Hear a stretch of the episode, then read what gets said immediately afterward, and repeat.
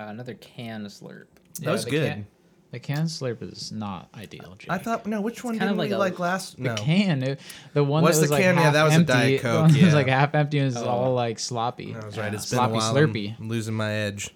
Welcome to another edition of What's Your Record. I'm your host, Jake Mazon, with my other hosts, Grady Penna and Tyler Penna. Hello. Hello. What's going on, boys? Uh, Been a minute. Much. Yeah, it's been. know, right? It's been a while. This episode's coming pretty late. I know. Sorry, I got another. I got another job. You know, with this booming economy, there's so many jobs that I thought, why don't I get another one, uh, just to really reap Why the not? rewards? Yeah, you know, pay rent and shit. Anyway, um, dude, peach sized. What an episode! I think that'll go down as one of our best and best titles. We were just talking about it. Most famous sound soundbite available in our canon now. All right. Anyway, You're welcome. Thank you, Grady. um, today's theme for What's Your Record it's officially B-sides, outtakes, and rarities. Um, so, Basically anything. So that now time for Jake to like- tell Tyler what he is wrong about. Basically Yes. anything that's not like an official album that i- is you know that was made separately from an an official project or yeah, I feel like the second terms are kind of like self-explanatory. Like outtakes would come like from sessions where an album was made, and that could be anything from like a different mix. Sometimes you have like alternative lyrics or just ones that like ended up on the cutting room floor being like, we just want to put 10 songs out. These are the 10 strongest ones. So there's like four left behind. But, you know, because I know this is your your friend Max's favorite part of the show is where we talk about our personal drama instead of the music. Which one of you posted the Adrianne Lenker and Tyler. Buck who do you Owens think thing. Dude, who do you Tyler think did Of that? course and I Tyler did that to get back at you Okay, because that um, does qualify as a it- B side. It does not. Yeah, it does. So this is why. So, Okay, ladies go and ahead and gentlemen, explain and so that I'll way we. debunk your So this is why we have context today at the beginning. I've prepared a brief history of the B side for Tyler Penna Mm-hmm. because Tyler tried to select something that was released as a standalone thing that never existed anywhere else by Adrianne and Buck from Big Thief that they recorded before they became Big Thief. um, and I think it's just their names, right? Isn't just Adrianne and Yeah. whatever. They don't have a band name. Anyway, so Buck here's the me. deal about what a B side is because they released two EPs at the same time called A sides and B sides. Mm-hmm. Okay, so brief history here. Um, there were no record charts until the 1930s. Like this is boring. no, dude. Just kidding. When you, you, start gave shit reading for that. when you start reading your Wikipedia page, Oh, that'll be coming right after Jimi your Hendrix. history because I'm going to debunk your theory Yeah. here. Actually, your Jimi Hendrix one doesn't have a long enough Wikipedia thing that I would yell at you for reading it. It's like two paragraphs. There you go. Um, okay, so basically, um, 1948, Columbia Records invents 33 RPM records, which is what LPs are, and then 1949, you get the first seven-inch record, uh, which is for singles. Basically, one song on each side. Nice If seven-incher. Yeah, nice seven-inch. Uh, if you're punk like Black Flag or the Circle Jerks, maybe you can fit like four songs because your songs are only like 50 seconds long. But there's finite amount of space. circle Um, jerking with a seven incher. So up and that's until how records work. yeah, up until this point, um, when they were on 78 records and music was like a new thing being played on the radio, the sides didn't matter. They were just like assigned randomly. Um, it had nothing to do with like which song you should focus on, which one the record labels were pushing, blah blah blah blah blah. Um, so typically, an A side is the song that the label chooses like we're going to put money into this and we want this to be on the radio this is what we want to plug uh, later that would be the song that gets the music video that gets released before an album comes out that's an a side um, b sides back then could just be another song on the album they weren't typically throwaway um, in the early days of it but it was just another song to throw on there. Sometimes you would get happy accidents where a B side would be just as big of a hit as an A side. Uh, one of the big examples would be Hound Dog by Elvis. That was just a B side. you that, ain't nothing but a hound yeah, dog. exactly. That was the Yeah, B that's a very side popular to one. Don't Be Cruel, but it ended up being just as big a hit. Um, If but it not was a bigger. B side. It wasn't a double A side. So there's a difference. A double A side is when both songs are intended to be on the radio. And just the basic reading that I was doing, this normally comes up when there's some kind of dispute between what the label wants to put on the radio and what the artist wants to put on the radio. So a big one was the Beatles started doing a lot of double A sides, and their first one was um, "We Can Work It Out," which is what the label wanted to be um, the single, and John Lennon really wanted "Day Tripper" to be the single, which is a little more rocky and edgy. "We Can Work It Out" is more like early, like poppy Yeah. Beatles, blah blah blah. Something that would probably fit better on the radio. Yeah, that time. so double A side, both songs would fit better on the radio, and same thing back then. If you were going to a place to listen to music, jukeboxes played records. So if you had two really good songs on it, like that worked out. Um, okay, skip ahead to the to present day, please. Okay, so well, no, it's not present day. So then later, oh, boy. when the labels get more control, they start purposefully putting songs that they don't think are going to work on the radio. So that way, like, it's not up to the DJ being like, "Oh, I like this song more." It's kind of like B sides become like acapellas, remixes, those kind of things. So it's very mm-hmm. obvious which side you want to play on the radio. Or instrumentals. Or instrumentals, yeah, that's really popular on like hip hop ones. You'll get like instrumentals or acapellas, so you could throw them into your own remixes, blah blah blah blah blah. Um, from a consumer standpoint, B sides is like more bang for your buck because you don't want to just buy a record with like one song on it. If you know that song's going to be on an album that comes out like two months later, maybe then you can just hold off. And from a collector's standpoint, being like, oh, I can get that, you can't get it anywhere else. Um, so really famous songs that were B sides that like surpassed their A sides would be like "I Will Survive," that disco song by Gloria Gaynor, "Ice Ice Baby," that was a B side by Vanilla Ice, and I was surprised to find out that "Maggie May" by Rod Stewart wasn't an A side. That was just one that got like thrown on there. So nowadays, because physical media for music is like uh, Here we go. doesn't really exist, um, we know these kind of songs that used to be B sides for singles as unreleased tracks, bonus tracks, non-album, rare outtakes, or exclusive. So this is where it's like if you go buy Taylor Swift's new album at Target, you get like two extra songs, Bonus tracks, or like um, Destroyer's done a couple where they do like reissued deluxe versions that have four or five songs, but the B side is actually having it be on the flip side of a record that doesn't really exist anymore. So that's how we know those. Um, so in conclusion, Tyler's selection of the Big Thief thing. They both came out on the same day. They were never available anywhere else. So what? So they're not B sides. They can still be B sides. You can release two things on the same day, and you can call one an A side and one a B side. That's totally within your freedom as an as an artist. But I've, it- do- I- I've done that before. But it doesn't fall under like whereas like we know what an outtake is and a rarity, like something that wasn't available somewhere else. and So it's not be an outtake or a rarity, but it's a B side. I think- it it's called B sides, dude. How do you explain that? I think what Tyler is saying You that can name a record whatever you want. Exactly, and you can call a B side whatever So- you want because a B side is just something that doesn't have the same history I as think the, the A sides or has its own Something to accompany something that was made for you to hear, like a single. yeah. want you So to they hear made this, A sides and the B sides accompanied that. I think the point They're here released on the is But it's like day. more like a double album. Like you know what I mean? or That's it's like- two EPs, one with A sides and one with B sides because they felt that the A sides version meant more to them as A sides and the B sides were more B sides, and they just released both of them. All right, look. I think the point It's here just is it's that so stupid that does not make sense at all. Really? I think think, the point- Yeah, your like- argue. I don't think your argument to Alright, to say it's not B sides is very is very effective. Like I'm not I'm I'm not hearing a clear argument how it can't be B sides. It, it's not outtakes or rarities, but it's for sure B sides to me.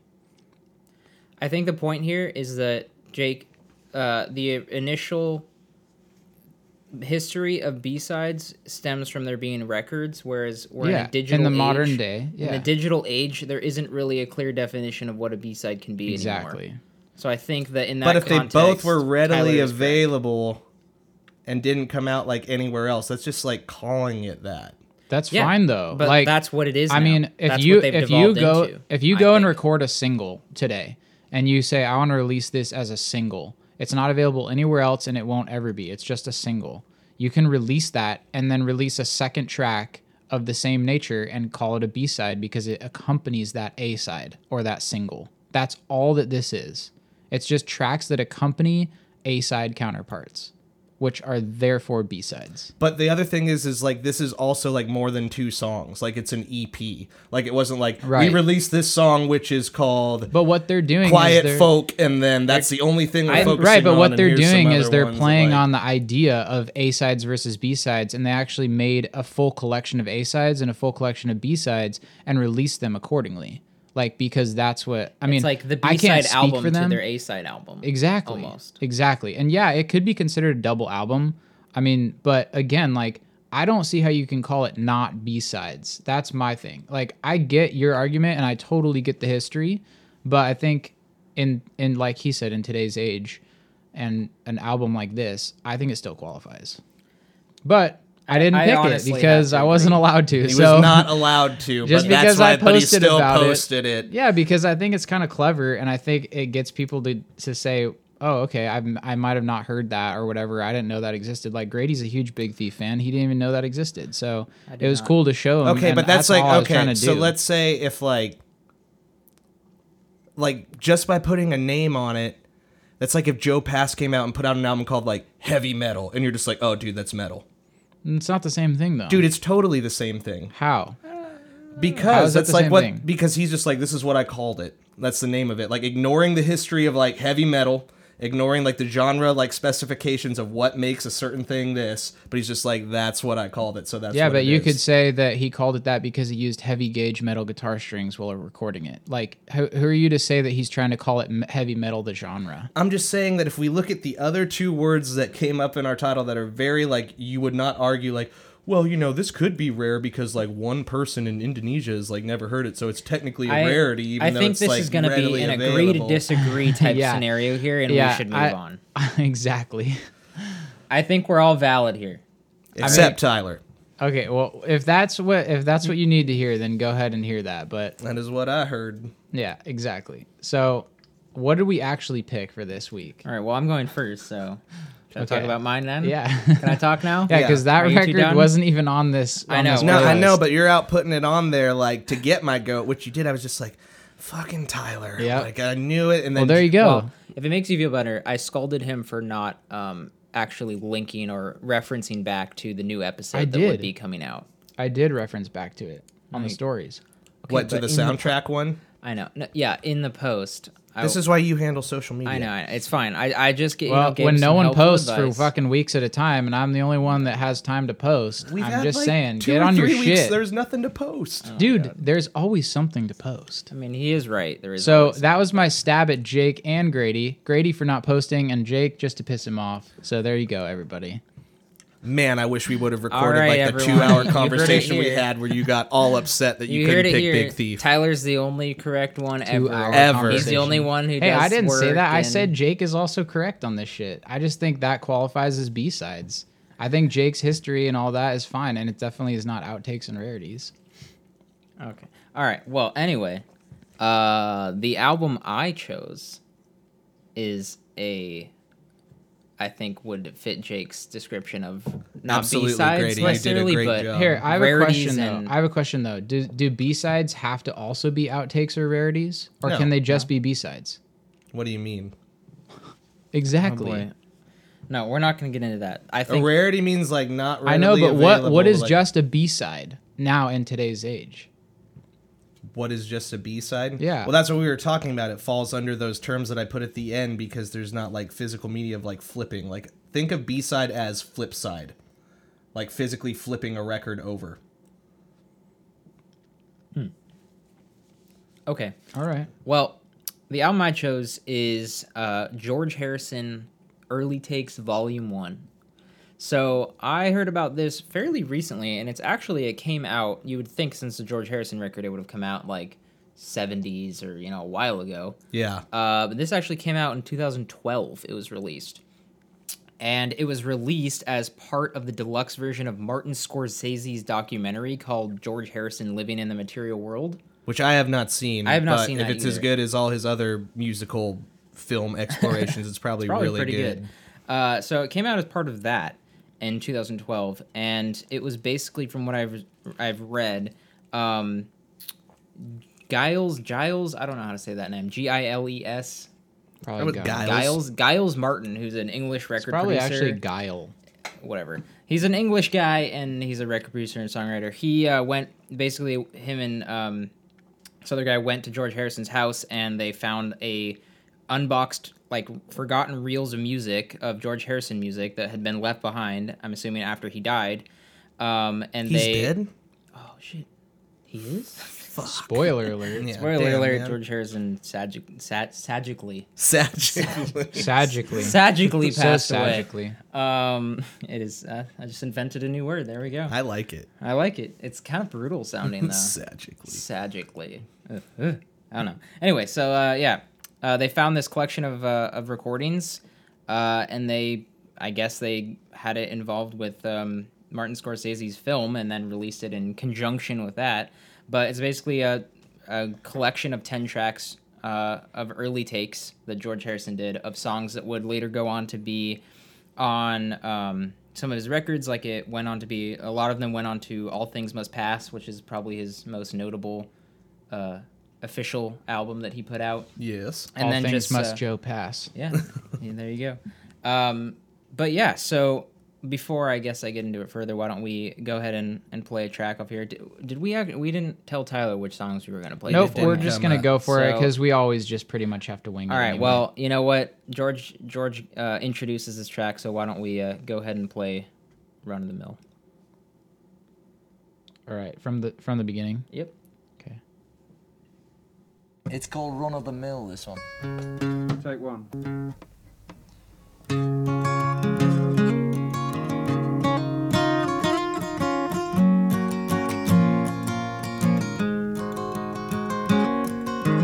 Everyone has choice when to and not to raise their voices.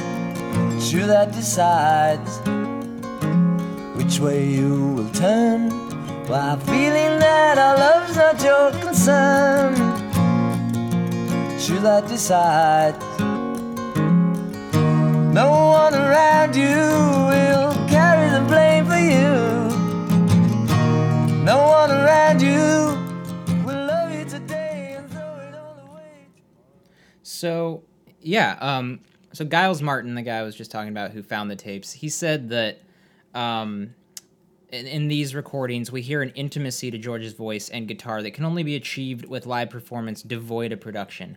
And I would have to agree with that. I think these versions of these songs bring like a raw beauty um, that can sometimes get lost in some of his more traditional studio productions that you'd find on like his official albums from that era. Um, so they just bring this kind of raw freshness that I think is is really good for hit the sound that. What are you doing, Tyler? Recording. Oh my god! What are you doing? Always being distracting, aren't you? I'm trying to give my speech here, and you're I'm- I'm listening. videoing Hey, me. don't pay attention to me. Well, Just it's pay hard when you're to your shoving a camera in my face. I hear you, Christ. and I respect what you're saying, Grady. Thank you, Yeah, thank you, Jake. That's good. Um, so one of the things that surprises me about these recordings is that even though they're you know early takes and demos, Quote, produc- unquote. quote unquote, the production value is like surprisingly high. Like the mic quality is really good. I would expect them to be way more like low. Nah, that's the I wrote that too or whatever for it being like demos, but like that's that Beatles money. Yeah, Like- they I guess they had they had the good money, but Yeah. so not only that, but a lot of the songs, you know, they don't just have him playing guitar and singing. Like that one is very acoustic; it's just him playing and singing. But some of the other songs, they have, you know, like slide guitar. They have strings on a couple of them. They have like other instrumentation, drums. You know, they have a full setup for a, a handful of these tracks. Yeah, I mean, Um, it sounds like a lot of these were just like unmastered, maybe, or, or Well, they obviously you know mastered them. For yeah, they this, For this, right, yeah. but like but- it could have been like a almost fully fledged like take. It was just like Yeah. maybe. Well, I not looked at this. They were like whatever. they were like sketches to give whoever was gonna play on that album. Well, you can hear he he introduces most of them saying like this is the song, take one, and then they just do it. And like, dude, it's so impressive like how good of takes a, a lot of these are for like like that one was like take one or something. Like a lot of them, it's just take one, and it's just like fucking nails it. Yeah. Like super Yeah. good take. Everyone plays really well. He sings it perfectly. Well, when And you're I'm that just good, you're God, I that wish I could do know? that. With, Yeah. You know, I wish I could Yeah. do that that well when I record music. But, um, yeah, I mean, the whole album just has a really like lush, vibrant sound to it. You know, you get that live feeling. As if you were kind of just sitting in front of him watching him play these songs on guitar for you basically. And i really like that. And honestly a lot of george harrison's solo music because of the beatles he's probably my favorite uh, individual songwriter. Like i really like his style of guitar playing. A lot of my favorite beatles songs are ones that he wrote like while my guitar guitar gently weeps and and so on. But anyway i, I think that in his solo work some of that is kind of lost. It's it feels very like production heavy. There's a lot of like different sounds going on, and it's a very different vibe from this. And though, and I think it's still good. I just like it- it's harder for me to get into um, than something like this, where it's just very straightforward. It's very you know in your face, and it's just like here's the music, listen to it, basically. Um, And I think part of that, because I think the best descriptor that you use, which I wrote down here or whatever, is that it does feel very intimate um, because it's just him, again, sketching these ideas that are going to become something a lot bigger, especially because I made right. sure I, I didn't know if I was going to have time, but I felt like I had to do it to go listen to the finished versions that ended up on All Things Must Pass. Um, and they're so huge and full. There's like so Right. many different tracks So and background. Yeah, it's Yeah. really big. Um, and this but- just strips it back. but I think like, the other bare thing to think about when you're describing that is, you know, at the time in like 1969 and 1970 when he was making this, he probably wasn't planning on anyone else hearing this, like outside of who was in the studio, kind of thing. Um, Well, I feel really that's liked a- it. I feel like that's Yeah. a lot of So that's a lot of outtakes like or b-sides album is is that Totally. they're made after the artist dies and like who knows if they intended it to be something that was like publicly Yeah. released like that you I, know I think that these songs just really go to show how adept George Harrison is at like creating these, like crafting these melodies for his guitar and his voice, and like how good they are. Um, and I mean, obviously, you can hear that in like the, his work on the Beatles. Obviously, the Beatles are the, biggest band ever in existence, or whatever.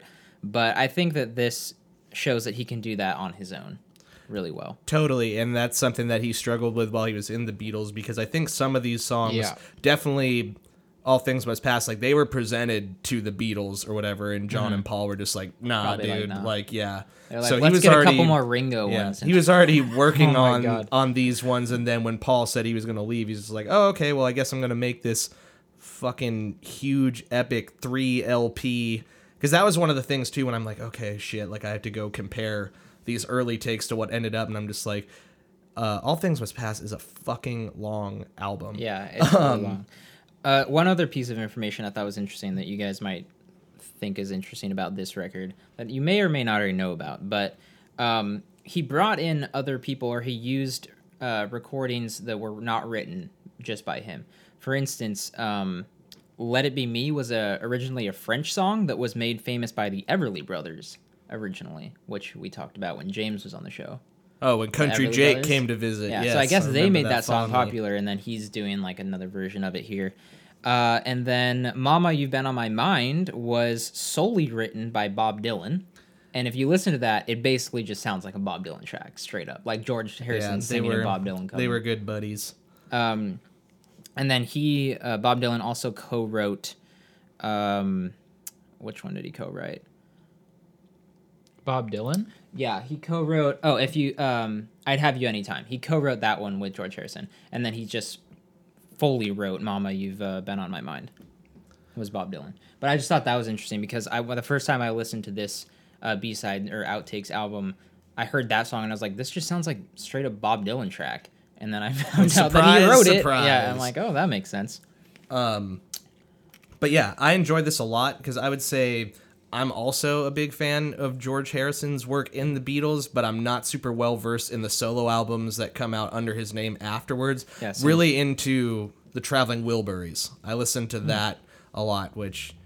Grady, you're familiar, yeah, like his super group with like Tom Petty and Bob Dylan I think and I've Roy them. I'm- Orbison. I'm, not that familiar. Yeah, so I know though. like his work and his contributions to that. I mean, I've heard All Things Must Pass, but like I said, it's not something that I go put on all the time because it's like it's very dense. two hours long. It's long and Um, dense. and a lot of it's like jams. Like he separated it at least being like, yo, these first two LPs are like the serious stuff, and then these are kind of just sketches and ideas. Um, the intimacy was really really cool. Part of it. Um, the only one that I noticed the biggest difference, and this would be a song that I'm familiar with, is "My Sweet Lord." Like this version of mm-hmm. it is way more laid back, and the way that Oh, I yeah. compared it, like without all the like the gospel background vocals and you know the fullness of it, it kind of sounds like a like a youth pastor like practicing his church songs before he like unveils it to A the kids at vacation Bible school. bit, yeah. Because that song is huge and there's a whole lot going on, and that's always been one of my things with George Harrison is like he got really spiritual. Um, and it's kind of it's like, all right, dude, like you know, just go smoke more weed and Yeah. stop singing about Jesus. Yeah. So Um, was he always spiritual like that, or I what? don't know. Because like My Sweet Lord the tail is my end of favorite track on this. well, the Yeah. tail end of this too. There's a few that he definitely gets pretty religiousy on. Yeah, I think what was the other one? Awaiting You All, which I really like, and I like the demo version on here more than the one that ended up on All Things Must Pass. I think like the Yeah, I think I do distorted guitar that he put on the demo is a lot cooler and it gets buried in you know the vastness of everything that's going on in the final one. the the the out the song that I uh, played run of the mill I think is my favorite on here, but I also really liked um, the light that has lighted the world. That, that one good. I put yeah, that last one I think has my favorite guitar tone. yeah, it's really nice. I think the vocal delivery is really like raw and emotional. I like how um, he introduces run of the mill. He's like run of the mill. This one. Yeah, I know the Liverpool accent is great. Um, but yeah, you know, I was surprised that there's not a whole lot written about like when this came out, like in terms of reviews, and I don't know if that's because of like the way it came out, like with the DVD of the movie Yeah, it's kind of originally or whatever. But like what I could tell, because the reviews were kind of like average. Um, is that the main gripe with it is like it's very cool in this intimate setting. That's something that has to be valued. But in terms of like them being like outtakes are like totally different from like the final versions, it's pretty much like the versions that are presented here. And there could be a bunch of demos of him like doing more sketches, trying to figure out what the final song is going to be like. Like this is pretty much cut and dry. Like all right, this is what it's going to sound like on the record. Just obviously like Uh-huh. throwing a bass player on it or a drummer or something like that. That there you don't really get to see a whole lot of evolution of it, but it is very very cool. Um, to just see is you know it's basically you could imagine him just like playing it in his living room or something like into a reel to reel tape player. It was really cool. I was um Yeah. and again surprised you picked it because I didn't peg you for a big like uh any Beatles listener. Well, not saying you're I- not familiar. I had no idea this, this. I had no idea this existed. Uh, and then Zach sent me Run of the Mill one day randomly. He was like, "Oh, this song came on my playlist," because he basically only listens to stuff from like the '60s and '70s, almost, almost hippie. strictly. Um, so he sent me this, and I was like, "Oh, this is really nice." I had no idea this George Harrison album existed. Um, and then from there, I just listened to the whole thing, and I was like, "Oh, I actually really, really like this." So when you know, I guess it. I, I, I mean, I uh, had the idea for this episode, the B side one, or I suggested it with kind of this album in mind. yeah. So I just thought it'd be cool. But yeah, it's a good, it's a good um little album. Tyler, you're being like awfully 30 minutes. Quiet. Yeah, you've been on your phone doing other stuff. You have any uh, opinions on Let's this? get that post- content. posting that social media content for their Oh, Get podcast. that content. so, uh, George Harrison's definitely my favorite Beatle by far. Um, What about the Dung Beetle? yeah, except that That's one. my favorite. Beetle. Japanese Beetle. Um, I think what he contributed to the Beatles and the the element that he brought to their sound is probably what makes the Beatles so unique. I mean, I'm sure people will hate on me for saying that, but Yoko Ono will. She's gonna sue us. I dude. feel like his God. guitar playing and his uh his sort of creative style that he brought into that group was really what like made it kind of the perfect the perfect quartet or whatever. Um I mean, people will say what they will about Ringo um not being as, you know, creatively involved or whatever, but I mean, Paul and, and John are obviously amazing, talented musicians and songwriters, but I think without George in the mix, it would have gone a very different direction. Um, even though he didn't have like complete creative control of it, I think he brought a lot to the table there. But uh, solo work, I mean, there's not a ton of it. Obviously, there's like, would you say it's like a three LP thing, right? this is yeah. Yeah. So like, but I mean, George Harrison isn't for sure known as one of the Beatles to like have a ton of solo work. I mean, uh, Paul McCartney probably has the most, right? In terms of like yeah, because he and outlived them. Wings and like all these other groups that like were kind of bigger. But um, I think this this is interesting for sure. Um, when I was listening to this, it was definitely like Jake and and Grady, like you guys said, like kind of a, a looking glass into a more personal George Harrison, which is cool. Like you know, you said he could be like playing these in his bedroom or whatever. So that that element to it is really cool.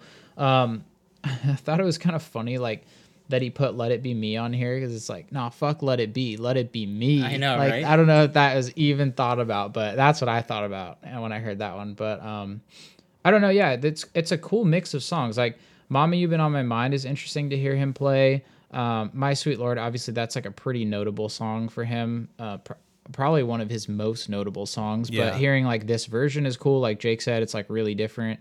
Um, yeah, musically, I think he's crushing it. Like he's he's hitting these like on first take, like Grady said, and uh, I don't know. It's it's cool. It's unique. But what I didn't like about it is that the tail end of it gets a little bit meandering to me. Um, it's not as like solid. I don't know. Maybe just the song choices towards the end are not up my alley as much. So I mean, I love the last track. That's my- that's one of my favorite ones. what's the last track again? The one we were talking about. The Was it light, called that the- light, the light, The light that the has light lighted that the earth. light. Yeah. yeah, That one's yeah. good. I, And I I, mean, also, I'm I not. also like behind that locked door a lot too. I mean, I don't know. I'm not too keen on like the last half of it, to be honest. Um, but it's it's good. It's for sure good. I, it's really short too, so I don't know. I like I listened to it a few times through, and I don't I don't know if it's something that I would like regularly go back to. I think it's a cool piece in history, a cool piece in time for him, and like uh, like I said, like a looking glass into like a more personal George Harrison, which is cool. But I don't know if it's like as an album super solid for me as like an album. Well, and that's the thing when I think with like looking with all of these or whatever. And again, I don't want to get hung up on semantics like we did with like what makes a B side or whatever, but like what's the difference between an album and a collection? Because I think Yeah, with the no, theme I- for this one, these are all just like And that's what I mean. collections of Yeah, and that's what I mean though. Like I'm not talking about it as like, oh, I didn't get the concept of the album. Like Yeah. I just mean like as a collection, it's not super strong for me. Like I think half of it is strong and the other half to me wasn't as strong. So like for me, only about half of it being great or good, I think doesn't leave it as like a full complete collection that I'd go back to very often. Whereas like Tom Petty has a collection called um uh what is it called? It's like a six it's like a six CD or six LP. See, and that's what I was about to say. set, With this and- kind of stuff, it can be dangerous because you were saying this album is short because there are people like Dylan and Neil Young do it too, where you get like Highway 61, like takes one through 45, where it's just Right. them like twitching little knobs so the mixes are slightly different. And at that point, like, I don't want all that. Yeah. Um, no, um, oh, playback is what it's called. It's like a huge box set. Anyway, um, Tom Petty's thing. It's it's cool. Like that, I got that when I was younger, and that I go back to all the time as like an entire collection. And that thing's fucking six CDs long, and I think every single one is solid as hell.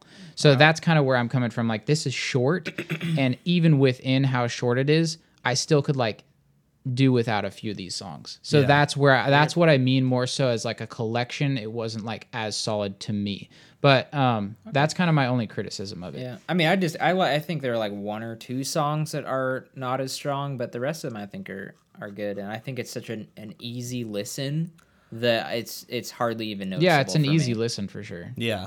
because it's only like 30 minutes long and they all i think stylistically like and production wise they all are pretty similar like you know Totally. they're not like there isn't a huge like disparate weird lo-fi song just thrown in the mix that like ruins the flow of it for me Yeah. so i, I don't have those complaints with it personally but i, I guess i don't know I, I guess i can see where you're coming from Yeah, I mean, I guess it, it boils down to like it being so short. Like Jake's pick was so long, and like long. yeah, there's tracks that I'd do without on that as well, but like right the percentage is smaller in terms of the whole, Well, i guess we're gonna get to that one We will. all right Well, but that's what I mean. Like, Speaking it's of long, which- and there's a few that I don't like, but like overall, it's still like a high percentile of the ones that I like. speaking of which shall we move on who's next Isn't it the Tyler sandwich? Isn't he in the middle? Oh, tyler in the middle Yeah. Am I? You're Okay. the you're the cream filling, dude. Mm. okay then. oh man, now I want an ice cream cookie sandwich. Damn it, Jake. Damn it. I know good. we should have designated a snack guy. We just have a bunch of dry Oh, snacks I in here. We got uh, yeah, potato we need, sticks. We and need to hire a pretzels. uh, a secretary ASAP. Catering. I think Francie's yeah. making banana bread over Oh, there. fuck. craft services. that's what it's called in the Fam- industry. the That's what we family recipe of banana bread is Of a the bacon. bananas in the freezer, the black bananas in the freezer. Yeah, yeah, okay, that's sick. I'm That's down. the key, dude. You gotta let them blacken first, Yep. and then and then you throw them in there. You wait till they turn into black moldy mush. Yeah. then makes the best banana bread. It sounds really gross, but it's Sick. so You'll good. be sick for a week, but it's worth. it. No, Builds no, no. character in your immunity No. system.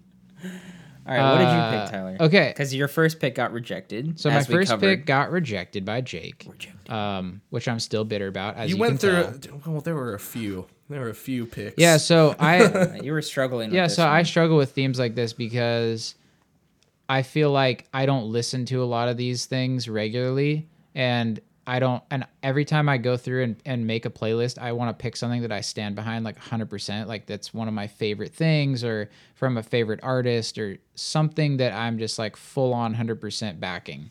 So, that's where I struggle with these picks because I feel like sometimes I'm like, okay, I got to play into the theme. I also got to make sure Jake and Grady haven't heard it before. And like that gets tricky for me. So, um, yeah, it was it was tough, but I settled on uh, Jimi Hendrix, a collection album of B sides, outtakes, rarities. I think it kind of has like a little bit of all of those, um, mostly probably like rarities, I would say. Well, But this um, is a posthumous album, right? yeah, it's called outtakes, both, too, It's called yeah. both sides of the sky.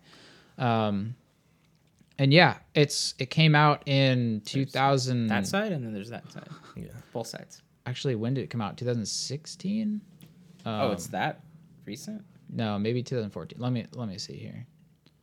Uh, 2018. wow. wow. Yeah, super recent. Okay. So yeah, 2018. Um, and yeah, it's uh, it's 13 songs. It's like an hour long, It's and fucking long. yeah, it's pretty long. I mean, there's definitely some tracks that I would leave off this as well. But um, before we get too far into it, let me play a sampling. Well, which one are um, you gonna play? So I'm gonna play twenty dollar fine. That's the best fucking one on this thing. All right, here it is.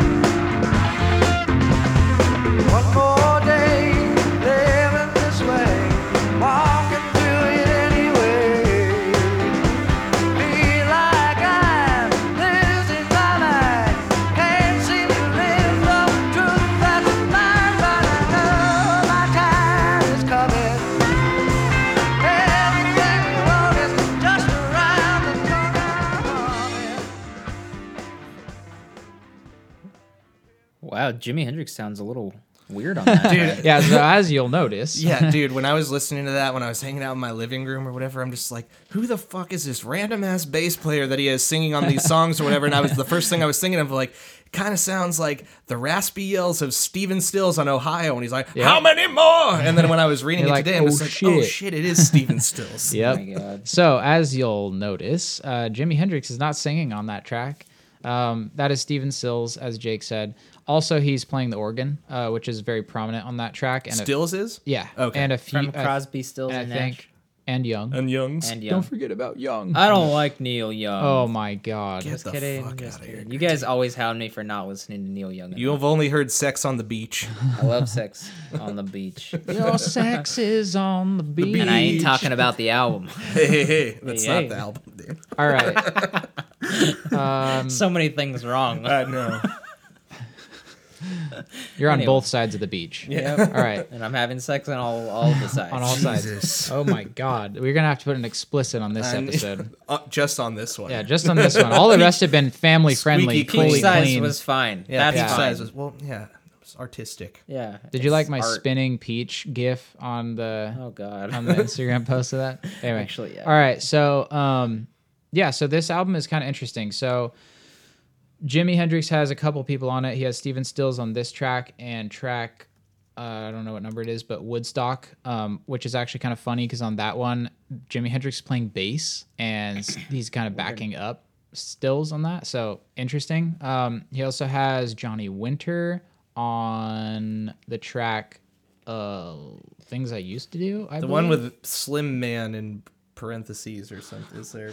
Yeah, well, the one where he's playing slide guitar. So, I mean, that track like basically features Johnny Winter's guitar, and then anyway, so Johnny Um, Winters. it's a cool, it's a cool little collection of, of songs, but I think it's definitely not like anything super strong from Jimi for, for as far as like original music. I mean, he's got stronger stuff out there. He's got better albums out there, obviously, but I tend to agree. this is this is a I guess the third of these kind of post death um collection box set release type Whoa. things. sounds brutal, dude. Yeah, so Post-death. so obviously obviously the dude posthumous. yeah, Posthumous. posthumous. Um obviously this dude he lived a very short life. He died when he was 27. Um 27 Club, bro. yeah, 27. He's Oh, part yeah, of the 27. Club, which is like a big deal. Janis Joplin, uh Jim Morrison, Kurt Cobain. Kurt, Co- Cobain, Kurt yeah. Cobain. Yeah. Kirk Didn't Cobain. Elliott Smith die at 27 too? Mm, maybe he- there's a lot uh it's a thing for sure but um yeah tragically he did die at 27 but um he kind of like lived a fast uh hard life i don't know he like he Here did for a a lot good time, he did a a lot long yeah he, he did a lot of shit in the time he was here so he like basically recorded all the fucking time i mean there's so much recording of Elliott jimi Smith hendrix was out there He was Oh, okay. 34. That's a He- different he was club, not Yeah, it's a club. different He made it past club. the club. Um, but yeah, so Jimi Hendrix has a lot of material that he recorded, uh, which is really cool because a lot of guys that die young, especially in like that fashion that are like doing live shows all the time or whatever, and they overdose or whatever, they don't have a lot of recorded music that then goes down as part of their legacy. But But then some do because like making that sounds like you wonder like if they have a premonition or they're aware like the lifestyle they lead is gonna like lead them to that because like look at Tupac like Tupac has more posthumous albums than he did when he was alive yeah, no, they're exactly. recording all the time. Exactly. And I mean, yeah, a lot of this stuff was like unreleased or it was like different versions or whatever, but um, it's cool that it exists, I think. And so, I mean, I picked this one mainly because I, again, run into the problem of a lot of this more rare shit not being on Spotify. And since we run the playlists off Spotify, you're kind of limited to what is there.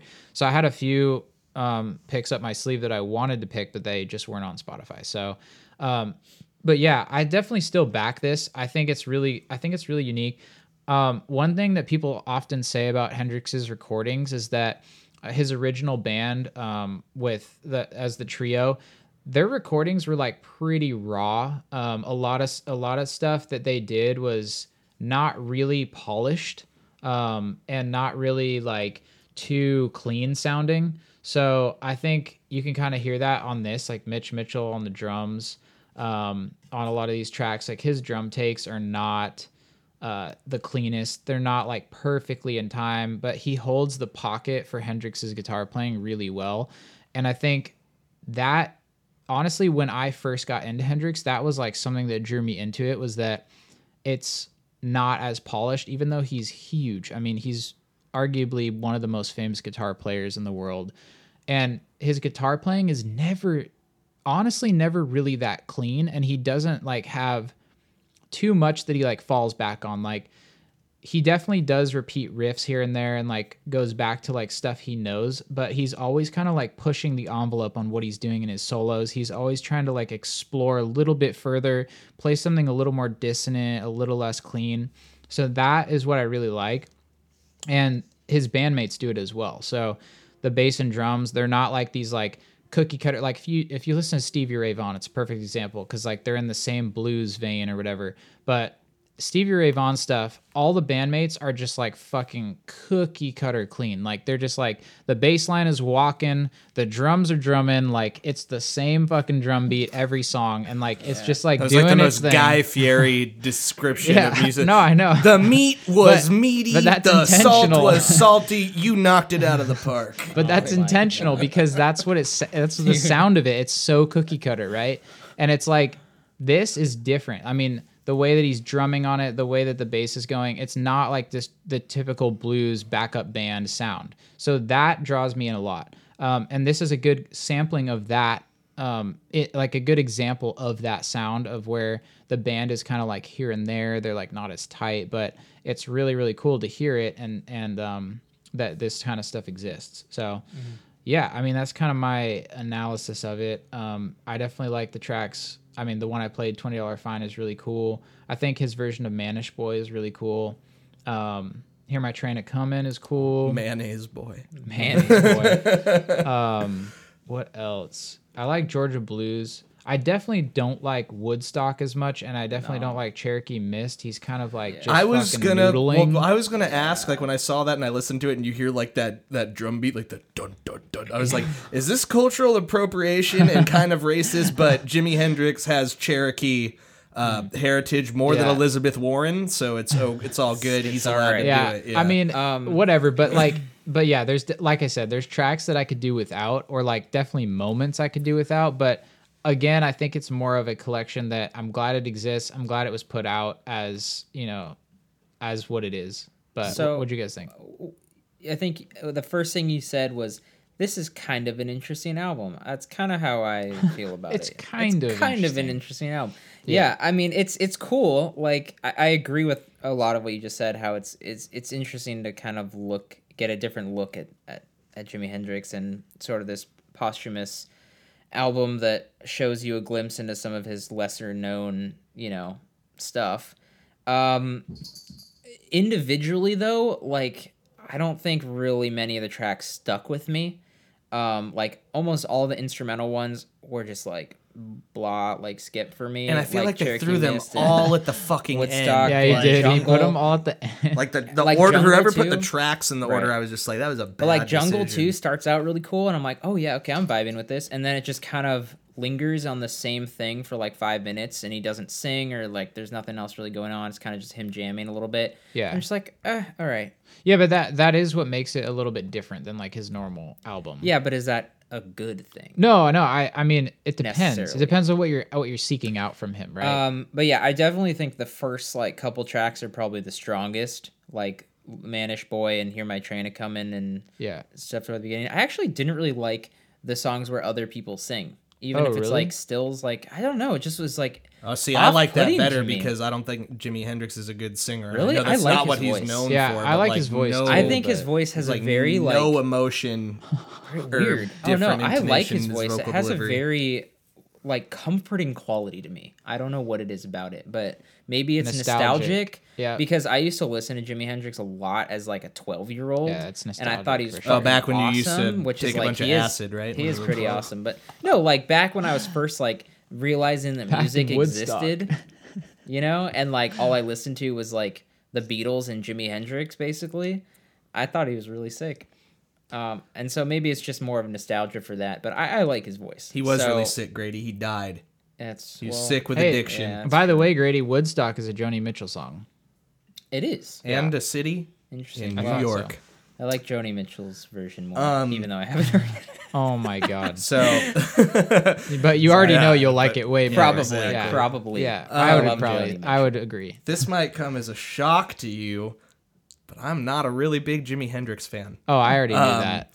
But We've talked um, about this Yeah, we've talked about it, and again, I think it just comes down to like to preference because like Rolling Stone, like the magazine, the brand is just like on his dick. Rock and Roll Hall of Fame says like he's the most important recording artist of all time, and I yeah, just but think like Rolling Stone didn't review this album very well. Okay, so that's well, that's the thing. So, and I'll get to that, and I think it's because it's like one of three. Yeah, yeah. Because the first one I think won a Grammy. Like everybody was Yeah. really stoked on it, and it mm-hmm. feels like when they hit this third one that they saved some good ones, like the twenty dollar fine, but it was also like, all right, this is the very last of these Yeah, that, that's that exactly have. what they said. They said they're um, scraping the bottom of the barrel here of like the outtakes. to where I think if they had, because I obviously didn't listen to the other two, but I think the other one is something of the Seas of Neptune, the first one that won Yeah. all the Grammys. That was the Yeah. first one. If they had combined all three into like a really solid like twelve track thing, I think it'd be really fucking good.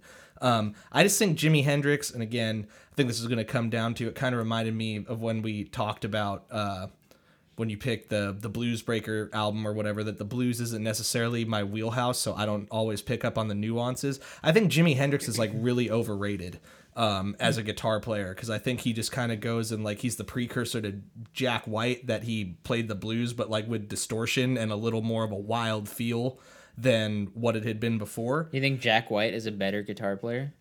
Uh, I think he's a more innovative one, but I mean, really, it's the kind of thing that if Damn. you take away Wow. like, but if you took away all the pedals and stuff like that or whatever, he would just be playing. I think know, Jack pretty- White is an overrated guitar. I player. agree. I agree. It's just kind of like you know bringing the blues to the forefront when it's been kind of like out of everybody's direct headspace, I guess. Um, but yeah, so I think these they're salvaged takes from what would have been his album that followed up Electric Ladyland. Like he was Right. recording a lot, like you were saying. So if there's three albums worth, like he would have had a shit ton of stuff to do. I mean, th- to be fair, there there are tracks on each, or there's the same track on. How do I say this? Some of the tracks are on all three. So oh, like, Oh, just hear my different train of version. comment. Yeah. Okay, and see, I was gonna So- say this is where it comes for the subtle. Like, hear my train of coming to me is just like the most stereotypical blues trope. like, there's a joke about it in Yeah. Metalocalypse Yeah, it's with very Yeah, yeah. Here pretty comes the train of coming blues or Yeah. whatever, and just doing the bending to make it sound like a train whistle. So Yeah. I would say this album falls under the genre of what James and I would call blues farm. Uh, which Blues is dirt, yeah, which uh, Yeah. dirty blues can, rock. I Blues can farm. definitely see that. Yeah. Uh, um, I don't know. so one of my biggest gripes is that I think for having the opportunity like the George Harrison one of like, you know, we have all this stuff. Obviously we can't re-record anything, but we have all the time in the world to like go and handle the production. I think the production is really spotty and inconsistent. Yeah, Um, that you can tell Yeah, and that's- on some of them like That's kind of part of the the thing, though. I think so. Well, if you look at the Wikipedia, like unlike the George Harrison ones that don't really give you a lot of information about when was this take recorded, like this one Yeah, like I has a date and what studio. Yeah. Looking it for was more in. information, But I mean, that, like couldn't find it. Just in the first three tracks, where I think it's the most notable. Uh, notable. The drum tones are like all over the place, and again, that could Yeah, be like yeah. different drummers, different studios. well, it is different stuff. drummers. But y- you know, with the hindsight of being able, and the thing that shocked me about it is the producer is Eddie Kramer, who's done a lot of cool shit, and why I'm most familiar with him is he saved Kiss. Like he produced Kiss. He produced because Kiss is a He terrible Kiss. Studio band. If they wouldn't have done Kiss Alive, they would have been fucking done, and they would have bankrupted the album they were Yeah, on. they're just like performer. they're like Um, yeah, they're Yeah, like, so it's he produced the, art. he They're produced the live musical album, clowns. and then he came in. No, totally. they are. Damn. Look at Totally, the makeup. but- they are. their second set of albums albums four five and six eddie kramer produced two of them and they sound way better than when they first burst onto the scene so like knowing what he can do because i'm fully aware that kiss is a terrible band musically but to make them sound like halfway decent and cool i was kind of shocked that i thought like Yeah. some of the even just like basic mixing stuff and like levels was kind of all over the place and i'm terrible at that but to where i'm going like what was the song um power of soul super sick Mm-hmm. riff and then all of a sudden like the vocals drop in and they're like up front like it's a pop singers thing Yeah. or whatever like i just thought it just wasn't very consistent and again i'm aware that you know they're collections of different studios different takes like over you know in a two year period kind of thing um my favorite track was the $20 fine with Stephen Stills. I thought it was musically the most interesting. Like it breaks out of the blues jamming thing Yeah. by adding the organ. And when the organ comes in, and I don't know if that's the chorus or if it's a pre chorus type thing, but there is a little bit of a musical term that just kind of breaks from the sing, riff, sing, riff, solo kind of thing. Um, and again, I had mentioned earlier, I think whoever picked the track order about throwing all the instrumentals in at the fucking end or whatever was Bad just kind of idea. like very easy to zone out when there's Yeah. like no singing for like you know three tracks in a row. yeah, it must be hard to go to go through and make a track listing for something like this. 'cause And of again, like you were reason. saying, because they by this point they'd already put out two collections. It's kind of just like, well, we've kind of used all the ones with vocals already, so this like they the just have to go Oh, somewhere. Yeah. Um, which I which I kind of like that element to it a bit.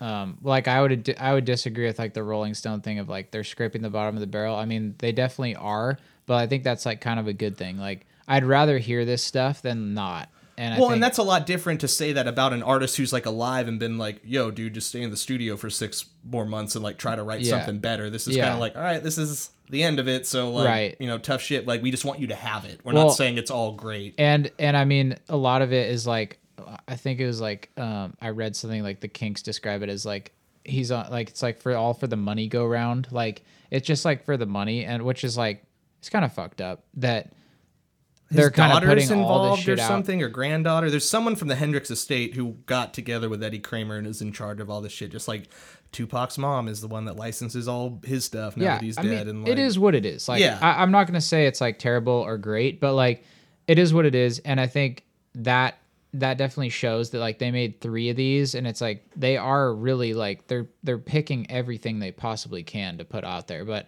I just wonder how these artists that are dead would feel about it going out. You know, like I mean, I definitely have fucking tracks sitting in my logic file on my computer that I'm like, oh shit, I hope that never sees the light of day. Like, Dude, I have shit you know. floating around that's online or whatever. I found my old SoundCloud or whatever. I was like, oh, that needs to come down right now. yeah, Um, yeah, Oh, I've- totally. I've, already done that on my stuff. Yeah. and it's funny to see to see that at like this level of like on on an artist of this caliber that's like huge artist and who knows where some where some of these came from but Yeah. So overall, like I don't know, like it's just it's it's good bluesy jam thing. I definitely think if you were st- like if I were stoned, I'd like it a lot more. But so It was do you alright. not like any Jimi Hendrix stuff I could if you gave me a greatest hits, I'd probably like that. But I don't think like deep cuts or if I listen to a whole album, I'm just like, oh, this is great. Like all things considered, I just think it's kind of repetitive. do and you like, like one trick. any blues music Um.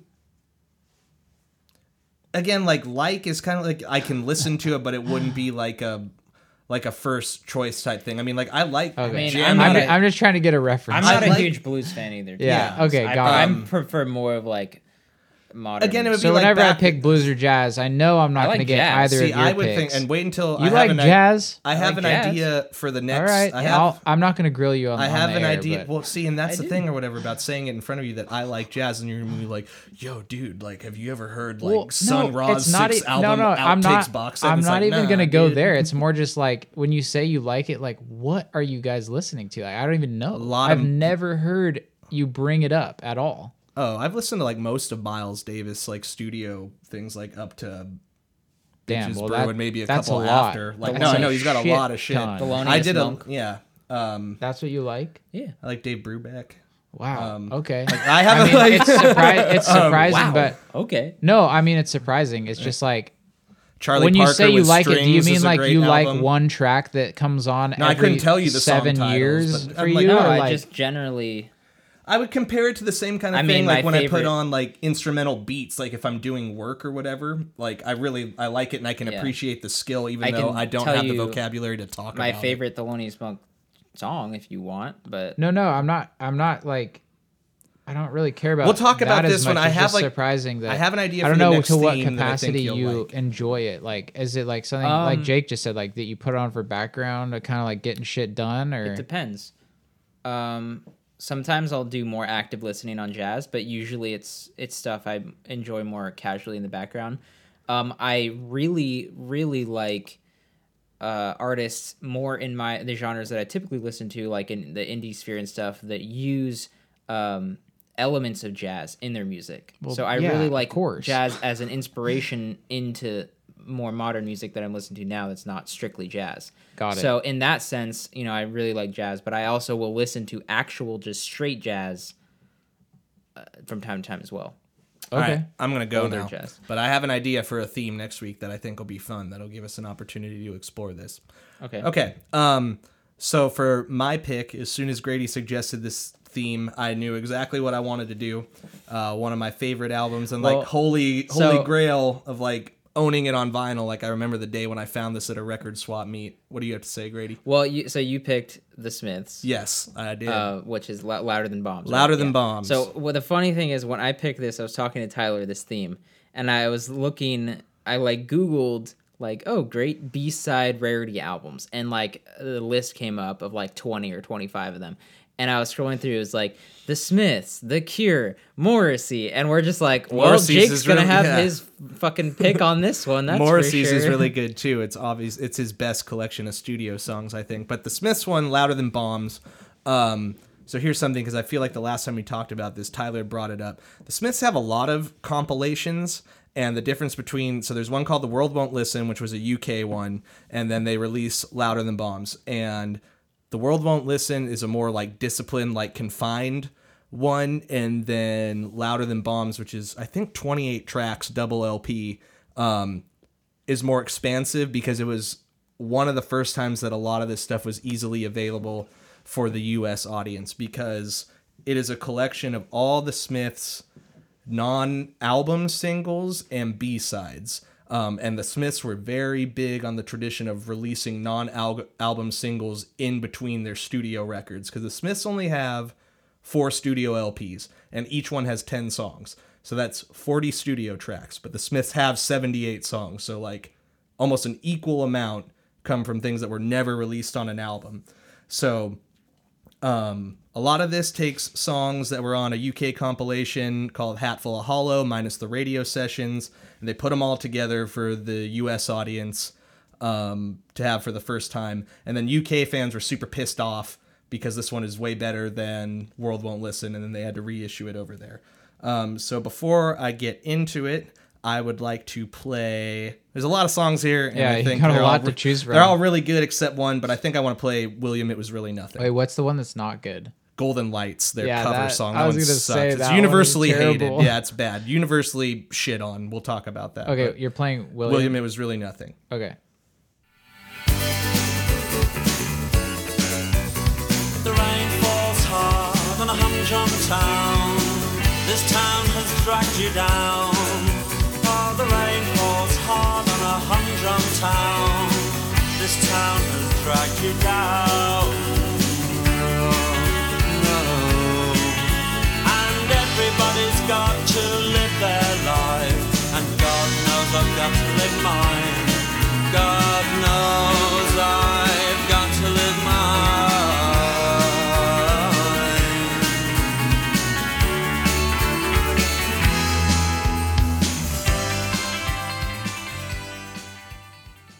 So I had to cut it off before the big booming chorus, but it is what it is. But You have to God, go listen to the playlist. the guitar work is so good. There's like so many different guitar lines going on. Johnny Marr calls his process guitarchestra. Whatever, where he was like never he'd never went into the studio with the limitation of knowing like So humbly called. that's what he came up with. Yeah, but you know, like you'll watch if you watch live videos of them playing that song, like he has to pick and choose which lines he's gonna do, and he never let that stop him from what he was doing in the studio. Um, so like I said, the Smiths release a lot of songs in between albums that weren't on their albums, and normally how it would go is the single would come out in the UK, and then if the single did really well, they would throw it onto the US version of the album. Like This Charming Man was one of their first singles and it was huge for them. So when they put out their first album in the US, they threw This Charming Man on there, even though it's originally not on the first album. But if you were a US fan, like you think it's on the Smiths. Um, so I love this collection, and I think it really speaks to like what they're into as a band. Like Morrissey and Johnny Marr, I've read both their autobiographies. Johnny Marr's is a lot better because Morrissey just like he talks about shit that like isn't important. It's like yeah, and then in two days we recorded "The Queen Is Dead," and he'll spend like one sentence on it, but then talk about this cat that he had when he was 16 for like 10 pages, and I'm just like I don't care. Um, but they were really obsessed with the pop charts. Like one of the things that gr- drew these guys together was their collection of 45s. Like when they met each other and they were feeling each other out or whatever to see if they could be in a band, they kind of judged each other's record collection to see if they were cool. And one of the first things that they decided on before they even had a song was what their first 45 single would be.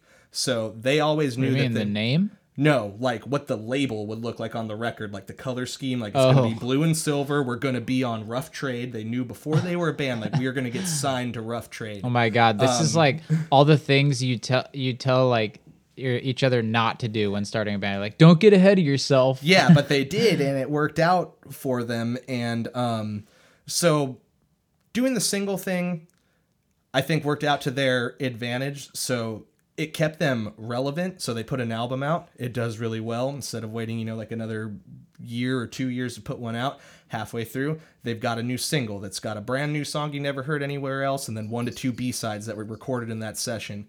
So it was basically Johnny Marr coming up with riffs and then just like giving them to Morrissey ASAP, being like, yo, let's write three songs, we'll put it out. We don't have to wait till we have 10.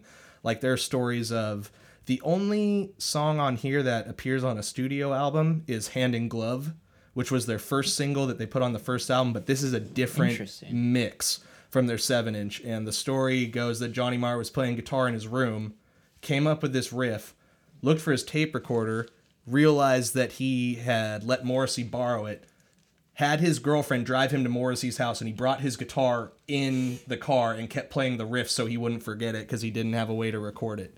Um, but I don't know. I think it's intimidating and like overwhelming to have like 28 songs to like go through. Um, a lot of the songs are short, and I think they master that. Like William, it was really nothing. Like barely clocks in over two minutes. I think it's a perfect pop single, and the record label told them like, "Oh, that song is really good. Like you should do another verse and a chorus to make it longer for the radio." And they were just like, "Uh, no, we're not gonna do that." Um, We're not. I've said what I have to say. yeah, exactly. Um, so it covers their whole career, which is why it's so it's so big. It goes from their first seven inch they ever released to the Wow. stuff that came out after they had already broken up. Golden Lights was there, which is like it's a cover that But- Morrissey wanted to do. But there's Jo- like a formula to it, right? what do you mean? You said it's like the A side or the the B sides and the singles. Yes. So there's like a formula to this collection. Yeah, so it would be like, for example, William, it was really nothing. That was the A side of a single. It's not on an album. They just put it out like, hey, we're we don't have an album coming out, but here's a new song. Right. And the B side, it's not on here because they had already released it in America. Was How Soon Is Now, which is Oh, okay. arguably one of their biggest songs that like still gets played on fucking Jack FM, which I think is weird that that one's more famous than like.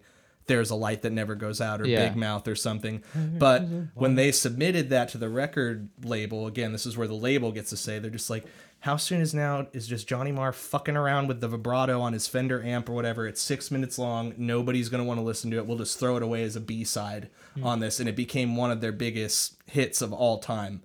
Um, but yeah, so it's basically they would always release, you know, some new single, and then there'd be one or two B sides that would go with it. So they kind of go in order. Yeah, so that's kind of cool though. Yeah, because like it's formulaic but in a good way. Yeah, chronologically. Yeah. Um, and then there are three.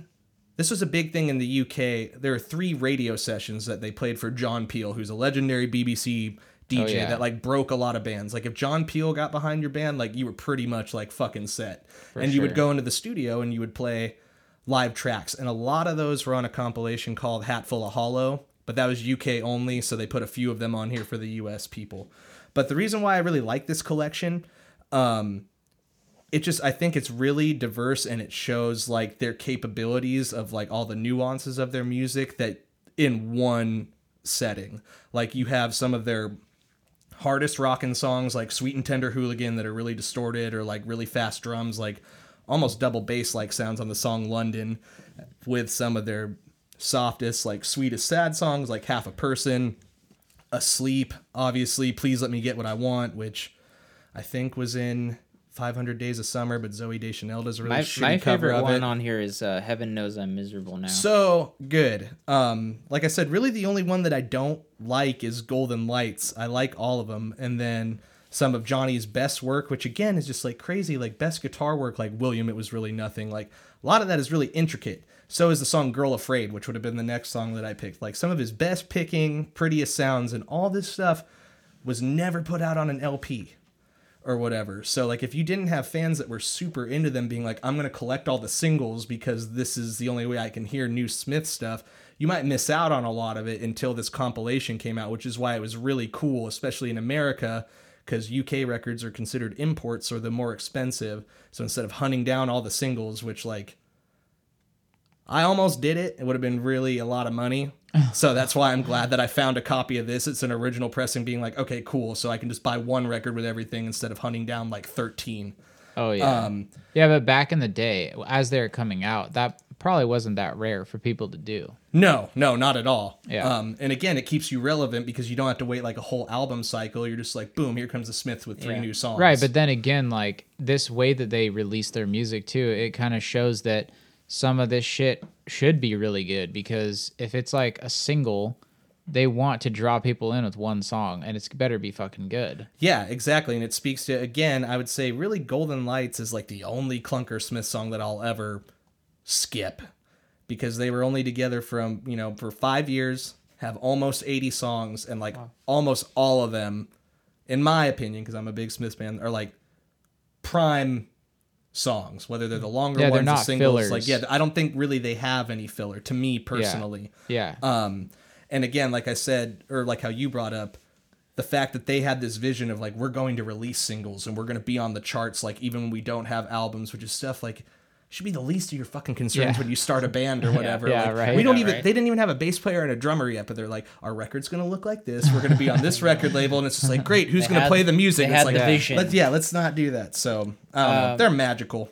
Um, and that's all I have to say. Thank you for I letting think- me gush. Yeah, I think of of all the picks this week, this one feels like the most essential listening for like the band. If Yeah. that makes sense. Like I really love the George Harrison one, but if you like I don't I don't know, like if you like the Beatles and George Harrison, I wouldn't say like first thing you should listen to is like that B sides, Oh, you know, sure. one or Yeah. whatever. Because a lot of people who like George Harrison may not even like the stripped down versions And or whatever. same with the Hendrix one. That's like the one Yeah. of the last I would listen yeah, to. Yeah, that's like if you're a huge fan, and you want Yeah. like a deep cuts type of thing. yeah. Um, but yeah, this feels essential. Uh, It is really long, and there are a couple songs that you know I thought uh, I didn't like as much. Um, I'm and when it comes to the Smiths, I'm definitely more a fan of the like softer, more melodic ones rather than the heavier like rocky ones.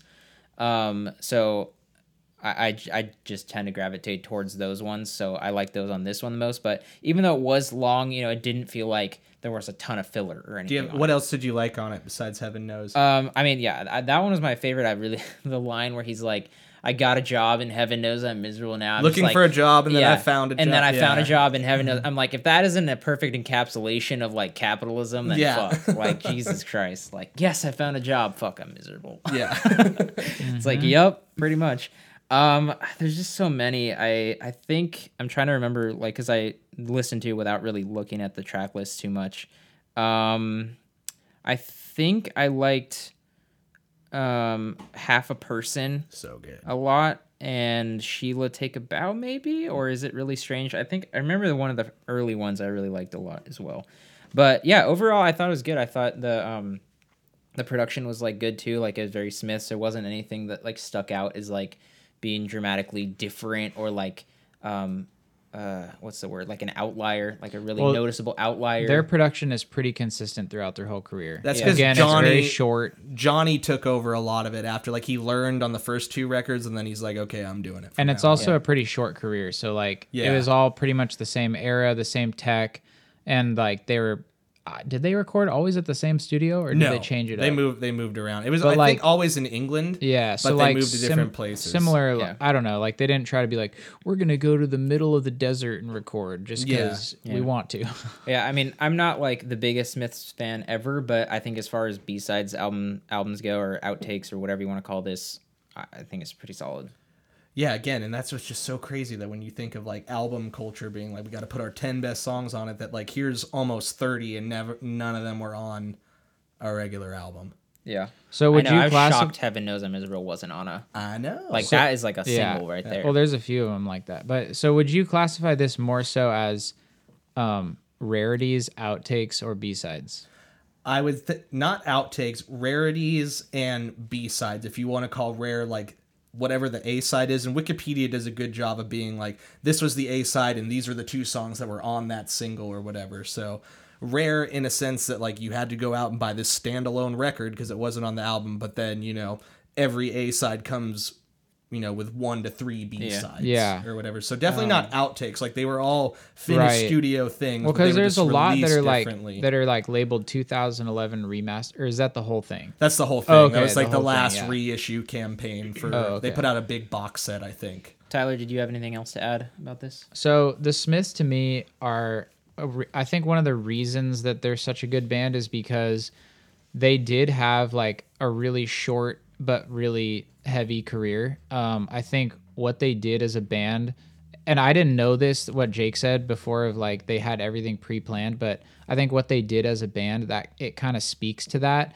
They had this like vision or this purpose, and they like filled it perfectly, and then like dipped basically. Yeah. And I mean, they're all still alive, right? Yep. Okay, so they're all still alive. Two of them are making pretty notable solo projects, right? Yep. And I mean, the solo stuff is like to their fans, I think it's like kind of it's kind of splitting, right? It's like some people love it, some people hate it. Morrissey, Morrissey technically, record sales wise and popularity, has done better sales wise, but now he's also been around a lot longer than the Smiths were a Right, band. right. Johnny is like, you know, if you like the Smiths, you're gonna go see Johnny. But a big Yeah. reason about why they don't get back, they fucking hate each other. No, no, I know that, but like- like I guess more more of the point I'm trying to get to is like the Smiths as a group are what makes them really fucking good. Like to me, And listening hate to that. Morrissey or Johnny Marr on their own, it's not as- not not nearly as good. even close. And here's the thing, Johnny's been very open that he's aware of like artistically, like the best stuff that he's ever written and probably ever will write was with Morrissey. Morrissey's Yeah. more about like I became way more famous when I had to be a solo artist, so like if I got back together with them, they'd be writing my coattails. oh wow, Because Morrissey had to be a solo artist because when Johnny left the Smiths, they still owed the record company an album. So they're like, all right, Oh. Morrissey, you're a solo artist now, record a fucking album. And he was kind of Right. pushed into it. Yeah. Um, but they're both aware. Like they can talk nicely about each other. Johnny not so nice about Morris anymore because of his fucked up politics that I don't even want to get into. Like I just focus on the music part of it. But um, But they're yeah, aware I- that there was something there that they don't have, and that they'll probably never have without working with each other. It just worked out that way. Yeah, so I think okay, so so basically the the the grand point that I'm trying to reach here is that it's weird because these guys are all still alive. They all could potentially still be in a band together, but they're not. And Never so the happen. Smiths do have this kind of like it's not that they died, but like the band died and there's all this shit that's being released kind of after that fact. And so that's why they have so much of this stuff, of these compilations and rarities and B-side stuff that comes together. And it's interesting to me because like a lot of the bands that I was looking at picking a, a collection album from or whatever, they're all like artists that are dead or like that have, you know, Right. they're like basically gone. Like there's no more, there's gonna be no more music made by them in current day. So here's what you're left with. And I think which is kind of unique here because that's not the case but yet as jake said like there's no way they're ever going to get back together but it's it's interesting. So um to me like musically what i like about this i mean and any smiths album is obviously the guitar work is like phenomenal. It's really unique guitar work. Like this stuff is considered technically it's considered 80s music yeah Yeah. like so for 80s music like really out Johnny there. Marr's Weird. guitar work is like fucking way above most other 80s music. Yeah. And tonally, what he's doing, like the types of structures he's playing and the types of like riffs and patterns that he's that he develops are way advanced for that era and and even to this day like aren't really replicated well like No. by really anyone so to me that's what I, what I like about the Smiths. I mean Morrissey's got a fucking buttery really good voice. Like the dude can sing. Just the thing Like- that always gets me about Johnny Marr's guitar work, like his career in the Smiths lasted from him being 17 to 22. yeah it's I, crazy I don't Like- think Morrissey's a good singer, by the way. I think he has. All a right, un- well, go fuck off. And He has die. a unique voice that works, but He's a beautiful voice of an angel. I don't think he's a good singer. So I think he's a good singer. I don't think he's the best singer that there ever was. Like I don't think, I don't think as a solo artist he's like that great. I mean, obviously he's a singer. Like that's his thing. Yeah. Like the dude doesn't play instruments. Nope. So like you better be pretty good or like have a niche, right? Well, and he has a niche. Yeah, and he I does. mean, and I think he's He he's has a good. unique voice. I think and he's I think good. I mean, you can't you can't sure. sing professionally for that long and not be fucking good. Like Yeah, he's good, dude. Sure. I mean, yes, obviously, like he's good at what he does in the band. I don't think he's a technically good singer. I, I I, would think- disagree with that, but I think you just don't prefer his voice as much. I I like that. I guess. I I mean, but I'm not saying I dislike his voice. I'm saying I, I'm saying I just don't think he's that good of a technical singer. Okay, well, I'm not totally sure what your like definition of a technical singer is, Well, but he like doesn't sing on the correct pitch or key sometimes. That's what I'm talking about. oh, okay. But the feels. yeah, So- he has emotion behind it, and he has. So do we do we want to relive the country week right now? No, we should wrap Never this up again, we ASAP should, because yeah. we've been talking for a while. okay, I gotta I- go make some just- cookies. Let's just vote. Let's vote. anyway, there's a lot of artists that you like that don't sing on pitch or key all Yeah, the time, and that's that's, intentional and Yes. whatever. But and I would say they're not that good of singers, but I still like really, them. Really? Okay, whatever. Yeah. Okay, whatever your definition is of a good singer, we'll leave it at that. But I guess what I'm trying to get at is that like everything that's going on in the Smiths music is it- it's like it came together for a, a certain time and a purpose, and they really fucking nailed it. Um, this collection, speaking to this one, I was pretty familiar with a lot of these songs uh, before Jake put this on, and so I already really liked a lot of these. I mean, some of the standouts for me are like um, uh, the first track is really good. Is it really so strange? I really like London as more of like a deep cut, I guess. Um, I I like William, obviously the one that he played. Heaven knows I'm miserable now is good. Golden Light sucks. Yeah, duh. Um, I like Golden Light by um, Twin I like Shadow's rubber. pretty I like though. rubber ring and um, hand in glove a lot. dude. Um, God, there's so many.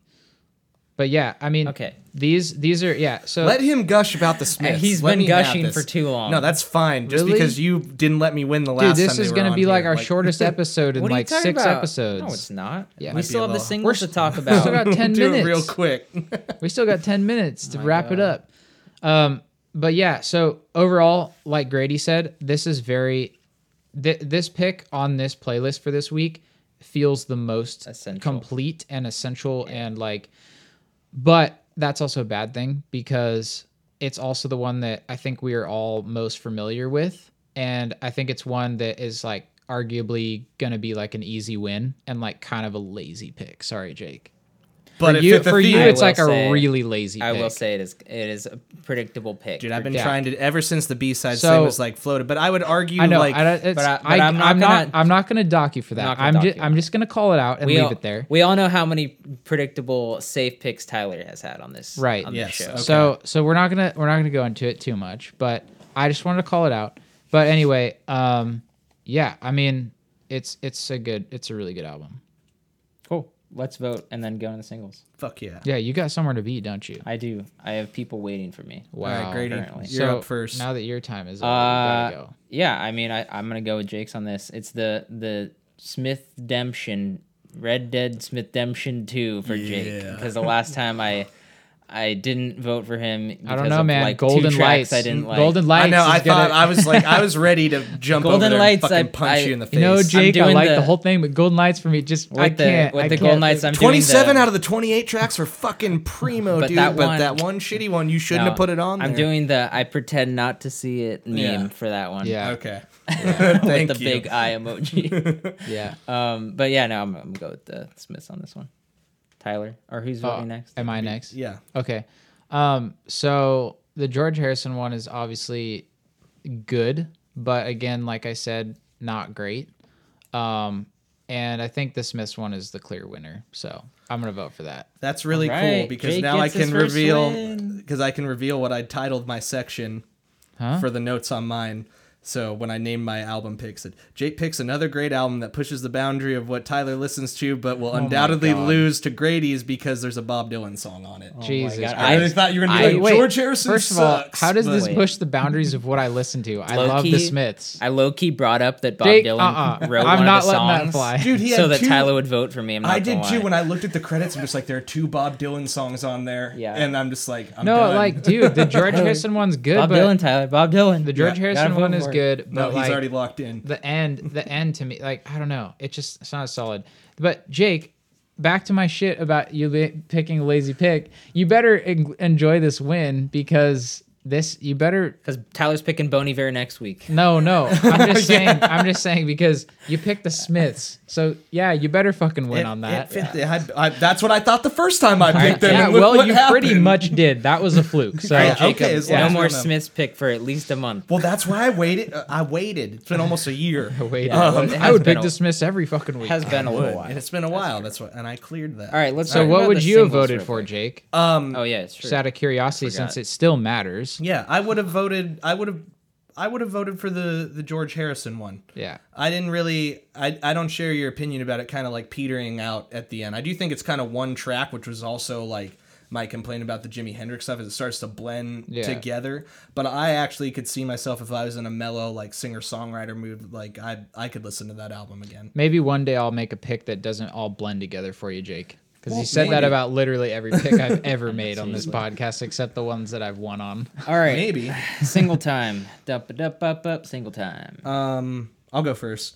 Wait, Uh, I didn't. I didn't. No, get to let's listen go to in the order of the playlist. Yeah, let's just go Oh, in the okay. order. But I didn't get to listen to your Jake because you put it on today. And I put it on yesterday. Okay, so as I didn't see that you put it on. as you put it some on people late. have realized, this has been a long fucking time coming because there's a huge gap between this episode and the last one because we've all been so busy many as fuck. singles. But um, I picked this single before the album. Maybe on the day the album. came Okay, out. on the day the album came out, but I had been listening to this as a single before the album came out. the, the Um, single came out right before the album. dropped, yeah, it was like the third. It two. was like the Oh, okay, third okay. one. Yeah. Well, whatever. But yeah, it was the third one. Yeah, but um, it's a single by Grimes.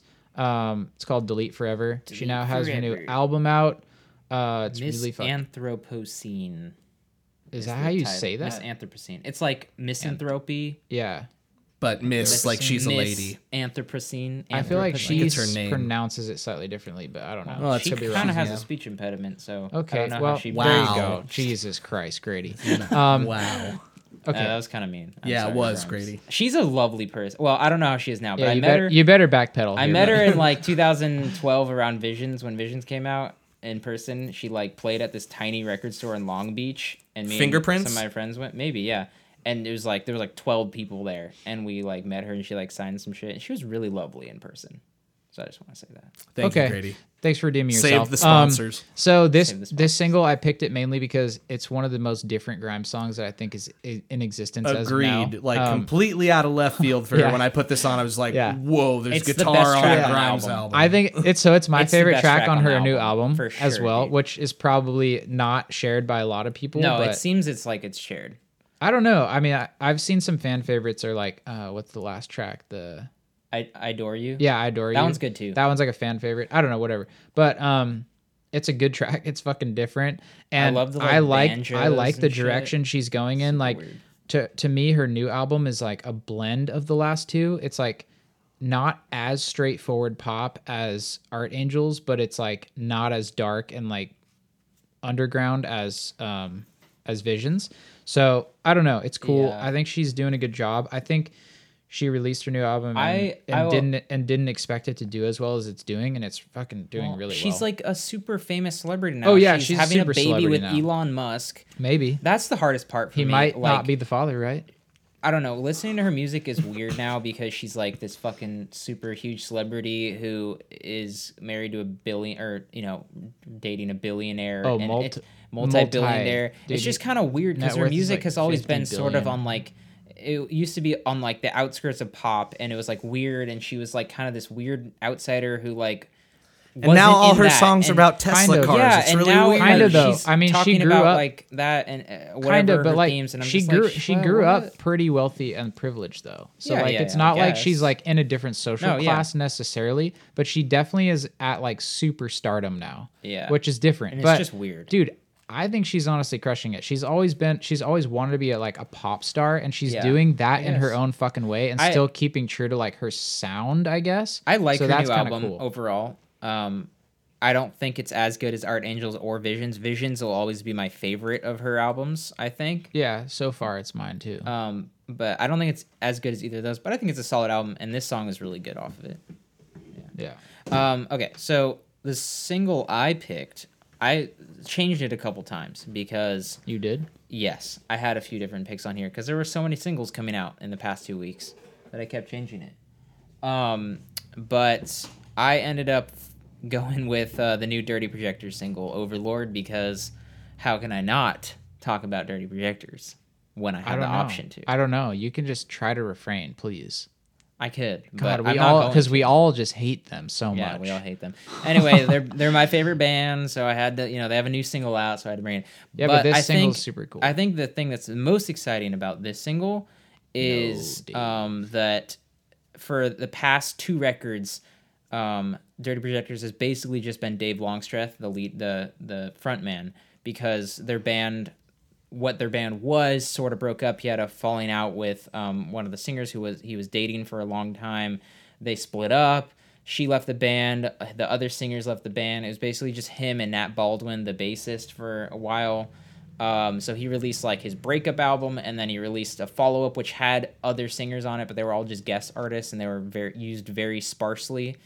Um, so this single is the first with his new band, which has three new vocalists, two main ones, and then um, or I don't know. Like so, I don't know how what their exactly their roles are going to be, but they have three uh, new vocalists and then I think another additional band member. Um, Well, and this- drummer probably. yeah, a new drummer, I think. So this Well, is the first song have to, that right? uses that, and it actually isn't even him singing. It's uh, Maia Friedman, who's one of the new members, uh, singing the lead vocals on this, Which with the, is the so backup weird singers. he because- doesn't even sing at all. I I literally thought she was in like so many other bands that No, I knew. she's like in one small. no, I know. that's, I, I went and researched it because I'm like, God damn, her Was she voice on the sounds last album? so familiar. No, no, not at all. Not on Lamp Lit Prose or whatever. I'm No. glad that. I'm sorry, I had to go to the bathroom. I had a rock star and a big diet coke, and I, I God. couldn't wait. But I knew Jake, that Grady would have a lot to say about Dirty Projector. I'm just Well, really excited so- about this because it has the new Well, we- lineup. we were and just talking back- about how harmonies Dave and how Dave doesn't sing on this song. So I thought it was kind of a weird power move because I think he might still be a little bitter over like because Amber was such a big fucking part of Dirty Projectors being Yeah. like this is the new era. This girl's just as good. I thought it was a weird choice for like the first single for this new lineup or whatever, but it's good. Well, it's also Well- interesting because she's this uh, Maia Friedman. She's also the new guitar player in the band alongside him, and that's what Yeah. Amber Because Coffman Amber did. played Which, guitar dude, as that's why. I was so confused. Her voice sounds so familiar to me for some reason. I was like, oh, she's been in other bands. She must have. So I like researched it. I'm like, wow, she really hasn't. Like, I don't know why it's familiar, but Yeah. But um, you know, this song's cool. It's very simple. It's very stripped down. Um, it reminds me of like um, not Bitte Orca. It reminds me of uh, Swing Lo Magellan era. I would That's what say I the thought most. too. The music video is cool. The music video is very cool, and uh, Dave Longstreth directed it. I believe he like basically made the whole video. But is himself. this has there been an album announcement or is no this kind of there. Okay, So I don't know if this will be on an album. I think this would actually, honestly, kind of work better as just a one-off single because it's so simple and like kind of straightforward. But I like it a lot. I just, I don't know if it like. I don't know. if I could see is it being I, on I an want album. A whole album. Did you guys like the last record? I liked Lamp Lit it, but Prose? it wasn't my favorite. It was okay. Lamp Lit alright. Prose. I didn't listen. Yeah, I I, didn't listen it. to it. I I like it, but it wasn't like the best thing of, for them. Okay. I, I that's why I'm so excited for this because uh, the new lineup. I'd love to hear him singing with um, uh, more the backup singers as well. Like I think Dirty Projectors were at their best when they were doing all these really intricate vocal harmonies. Yeah, I and there were think his voice happening. works better with accompaniment. To Totally, It. totally. But yeah, um, it's a cool single. You should check it out. Overlord, Dirty Projectors. Jake, what's your single? Talk talk about it real quick. Oh, real quick. Uh, I chose I Can Tell There Was an Accident Here by Saosin. This is interesting because it's a really old song from when Anthony Green of Circa Survive fame now uh, was in the band like in 2004 and this was a demo that fans really liked and they've always played it live but it was only it only existed in demo recording so what the band did is musically they redid it in 2020 like this past week like a whole like actually did a studio version. But the vocal track on here is Anthony's original vocal Okay, take from 2004 I I was going to ask because I'm like, hold the phone.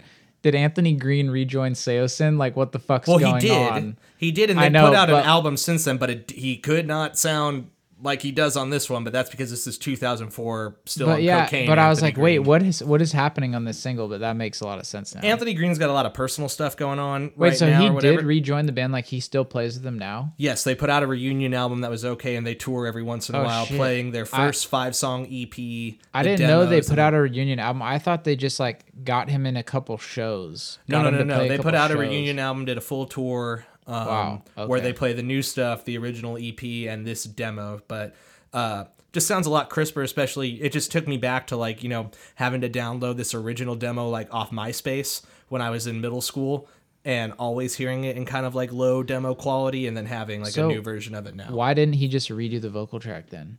like he's got a lot of personal stuff going on right now. Like I think he was sober for a long time. I think he relapsed, and he's kind of like focusing on recovery stuff right now. So Anthony, buddy, hope you get better. Uh, you sounded great back then, and I'm sure you'll sound great now when you get back out on the road when you're feeling better. Well, I'll, I'll have to listen to this. Uh, I don't think it'd be. It's pretty emo and scene or whatever. I, I was listen most interested to hear your reaction to it, being like, "Oh," but Tyler listened, but you could you could tell, right, that it was Yeah. kind of like old. Yeah, I was Right. like, what the fuck is going on? But I, now it makes sense. Yeah. I was like, wow, okay, but okay, anyway, yeah, it's good. I liked it. I mean, I'm not a huge Saosin fan in general. I like Circa Survive a lot more um, as a band, and like Sound of Animals fighting and that co- whole thing. But like, Circuit City survived. but um, but, But Saosin's they. Saosin's aight for me. Yeah, and that- I mean I love Anthony Green. So. Yeah, he's phenomenal. I prefer Um, Anthony Kiedis. get out, get the wow. hell out of here. See, this is me signaling we should end the Yeah, episode. Alabama. Talk about a technically good All right, singer. So that was Oh, a yeah. long one. Thank you Oh, for indulging God. me. Uh, you know what? I feel humbled. Vindicated. Tyler, you took my my history very well at the beginning. I felt perfectly stonewalled, and you guys tacking on the lazy pick or whatever. I feel like I have been. Wait, you felt perfectly stonewalled. I did. No, What do I you thought- mean? Well, because I was every time that I come in, you know, if I type my notes, that like the only motivation for that is like I am going to fucking hand Tyler's ass to him today. And So did you it- do that? No, it didn't happen at all. Like I had Thank wanted it to. Also, to, to stonewall you even further, my post that I made about the B sides album that you Yeah. don't think is a B sides album. First comment, go read it From who? from your girlfriend. Oh, I know oh. she loves it. Yeah, but she you- loves it. Yeah, well, you know what? I'm just kidding. whatever. I'm just throwing that in there to fucking. I yeah no I saw Throw that, that, salt like, in the wound. I didn't talk to her ya. about it because I was just like you're not making this any better Daisy I'm just like I'm really mad because I had told James about your whole B side thing and he was like dude did you see what Tyler posted or whatever and I was just like I'm gonna fucking murder him and then Yes, Daisy's- my plan worked perfectly. and then Daisy's on there giving it like hearts or whatever I'm Oh, just like, so "God good. damn I- it man That love couldn't have it. worked Thank out you, Daisy. any Thank more you. perfectly Yeah. for me. All right. So thanks, so, Jake. No problem. yeah. Glad to help. But you won, Um, so I did. congrats. So I'll take it. Um, like, follow, subscribe on Instagram. I think Uh, James should just come in and like be our fucking moderator. I think that, he that would be to. so good. He popped in the room today when I was pretty like, know, "Oh, right? is it uh is it podcast research day?" Oh And my he was God. Like, like he came out Dude, while I was he, doing it. Like, yeah, he'll if I ever text him about this shit, he just like goes into his like his true feelings about the podcast of what we should and shouldn't do. I'm like, damn, this fool's straight up being so real He's right a now. I was super like- fan, dude. He I was could be a manager. shit. Um, yeah, he could. But keep following us. moderator. I Tell feel him to like get us the- a sponsor and yeah. he can be our manager. the the social media has been getting more engagement. I feel like each episode, like since we've been on Anchor doing it on Spotify, is getting more listens. Like as Oh, we hell keep yeah. going, which is super cool. Um, so follow the playlist. Um, all the old episodes are up on Spotify for you to go listen to. And I think you, if you follow Tyler on uh, Spotify, you can find each corresponding playlist if you missed anything. Yep. Um, that is the cleanest and best way to do it because otherwise they're pretty hard to search for. Yeah, They are searchable, though. They are searchable, but it's easier to just follow me and then like look at what I make. Exactly. And I'm not even going to I'm not putting them up on SoundCloud or Mixcloud anymore cuz Spotify is the easiest way to do it. And I'm pretty sure you can access it even if you don't have uh like if you have a free account or whatever, Yeah. you can get all the podcasts and stuff. So it's super cool. Glad we're doing that. All right, Uh, with that said, Adios. that's it. We'll see you Thanks next time. All right, have a Until next time. Hit it.